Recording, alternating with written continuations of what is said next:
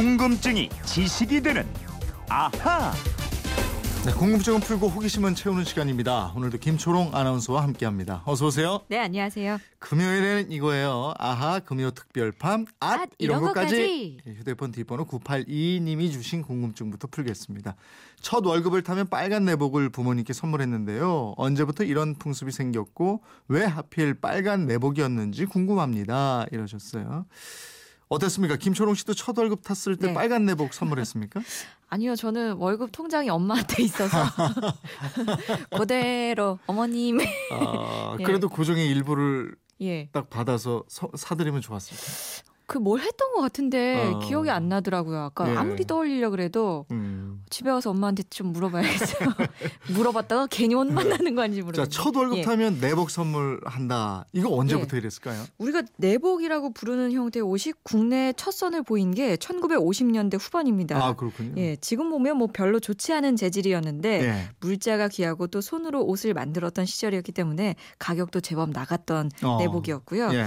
또 1960년대 들어서 첫 월급, 월급을 타면 부모님께 보답하고 또 부모님 건강을 위해서 내복을 선물하는 게 최고의 선물로 퍼지기 음. 시작했습니다. 근데 내복은 내복인데 그 빨간 내복이잖아요. 꼭. 예. 예. 그거 왜 그러죠? 아 왜 동짓날 붉은 팥죽 먹잖아요. 예. 나쁜 귀신, 액을 쫓기 위해서 그렇게 했죠. 마찬가지로 이 내복의 붉은색이 부모님께 액을 쫓는다. 그래서 붉은 내복을 선호했고요. 예. 또 과거에는 전통적으로 높은 신분 계층이 입는 옷이 붉은색이 많았습니다. 예. 또 염색이 어려워서 서양에서도 귀족의 색이라고 저희가 아하에서 몇 번. 했었어요. 네. 그리고 이런 것도 붉은 내복을 선택하는 배경이 됐습니다. 음, 예. 그리고 또한 가지 비밀이 있습니다. 뭔데요? 1960년대 그때까지만 해도 염색 기술이 그렇게 뛰어나지 못했어요. 네. 이 내복 재질이었던 나일론에 빨간색 염료가 물이 가장 잘 들었다고 합니다. 음, 이게 지금 우리가 얘기하는 내복이라는 것이 1950년대 후반에 들어왔다. 아까 이렇게 얘기를 했는데. 예. 네네. 근데 그러면 우리는 이런 거 말고 예. 예. 전에도 내복을 입었을까요? 예전에 예. 그 의상과 복식을 연구하는 분들 사이에서는 고구려 벽화에 등장하는 그 인물들 옷소매 밖으로 옷이 드러난 게 보인대요. 아. 이 옷이 내복으로 추정된다 이런 아. 주장이 있고요. 예. 또 삼국사기에도 내의, 내상이라는 의복이 등장하는데 이것이 내복으로 추정되는 속옷이다 이런 주장도 있습니다. 음. 네. 근데 사실 내복 안에 입는 옷이잖아요. 그렇죠. 예. 옷을 여러 벌 껴입을 때 맨 속에 입는 옷 그게 내복 아니겠어요? 하긴 그래요. 예. 9822님의 궁금증 풀어드렸고요. 다음에는 5640님의 문자인데 조선시대 행정기관인 의정부는 어떤 기관이었나요?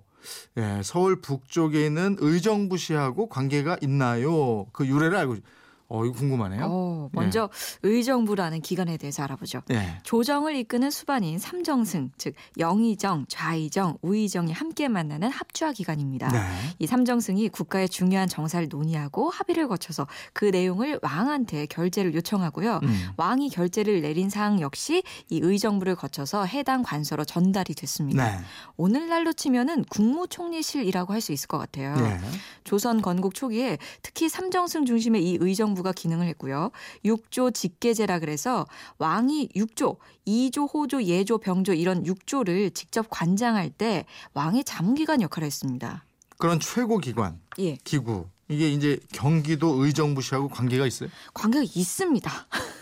아 그, 있어요. 예, 함흥 차사라는 말 아시죠? 아 알죠. 예. 그 조선 태조 이성계가 두 번이나 일어난 왕자연의 환멸을 느끼고 네, 네. 왕위를 물려주고 네. 함흥으로 가버립니다. 음, 음. 그래서 3대 왕인 태종 이방원이 아버지의 노여움을 풀려고 노력을 해요. 예. 여러 차례 함흥으로 사신을 보내요. 예. 근데 이성계가 그 사신들을 죽이거나 잡아 가둬버리니까 그렇죠. 예. 아예 함흥에 가면은 감감무소식이다. 음. 이때 함흥차사라는 말이 나는데 그러던 중에 무학대사가 함흥에 가서 이성계를 설득하는 네. 또 노력을 해요. 예. 그래서 한양으로 돌아오다가 지금의 의정부 호원동 전자마을에서 잠시 머무르게 되는데 예. 이때 조정의 대신들이 이곳까지 와서 의정부를 열고 정사를 논의했다고 합니다. 아 거기서 지금의 의정부라는 지명이 유래한 거예요. 맞습니다. 예. 그런데 이 의정부라는 이름이 지명에 처음 등장한 것은 1912년입니다. 음. 이때 공포된 지방행정구역 명칭 일남 경기도편에 양주군 두냐면 의정부리라는 부락 지명이 처음 등장하고요. 네. 1942년 의정부 의부로 승격이 됐다가 1963년 의정부시로 승격이 됐습니다. 그렇게 된 거였군요. 5640님, 의정부 지명에 대한 궁금증 풀리셨죠? 에, 이번에는 MBC 미니로 조태원 씨가 주신 내용인데 서해대교가 사장교라고 하는데 사장교하고 현수교는 뭐가 다른지 궁금합니다 이러셨어요.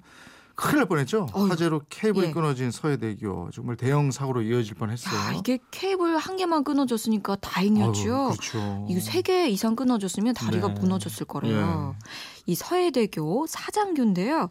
사장교랑 현수교 둘 다 중앙 경관이 긴 교량. 음. 그러니까 주탑하고 주탑 사이에 완전히 매달려 있는 다리 바닥 부분이 긴 교량을 건설하는 공법을 말하는데요. 네. 언뜻 보기에는 두 다리가 좀 비슷한데 네. 잘 보면 외관부터 다르긴 다릅니다. 음, 둘이 어떻게 다른지 우선 사장교부터 구체적으로 예. 설명을 좀 들어볼까요? 사장교는 교가 위에 세운 높은 주탑에 네. 수십 수백 개의 케이블이 사선으로 교량이 쫙 걸쳐진 형태예요. 음. 그래서 기울 사자를 써서 사장교라고 부르는데 네. 이 케이블이 교량을 직접 당- 잡아당기는 방식이라서 예. 주탑에서 힘을 받습니다. 음, 그러면 서해대교 말고도 사장교가 많이 있어요? 많아요. 39개나 어, 있거든요. 그래요? 우리나라 최초의 사장교는 1984년에 건설된 진도대교고요. 예. 서울 올림픽대교도 사장교입니다. 네. 또 국내에서 가장 크고 긴 다리 인천대교 역시 사장교인데요. 네. 이 다리는 주탑 높이만 238.5m, 어. 63빌딩 높이에 육박한 예. 거예요. 그럼 현수교는 어떤 방식? 현수교는 이 주탑과 주탑 사이에 메인 케이블이 설치가 되고요. 이 케이블과 교량을 다시 수직으로 연결해주는 케이블이나 금속 기둥을 매다는 형식이에요. 음. 그러니까 양쪽에 연결된 케이블 사이에 세로로 금속 기둥이나 케이블이 쫙 연결돼 있다고 생각하시면 됩니다. 네. 우리나라 최초의 현수교는 1973년에 건설된 남해대교고요. 인천 영종 대교, 부산의 광안대교, 세계 4위 규모인 이순신 대교도 현수교입니다. 예. 아하 금요 특별판 앗, 앗, 이런, 이런 것까지, 것까지. 오늘 여기까지 해야 되겠습니다. 예. 오늘 소개된 분들께 선물 보내드리겠고요. 김초롱 아나운서였습니다. 고맙습니다. 고맙습니다.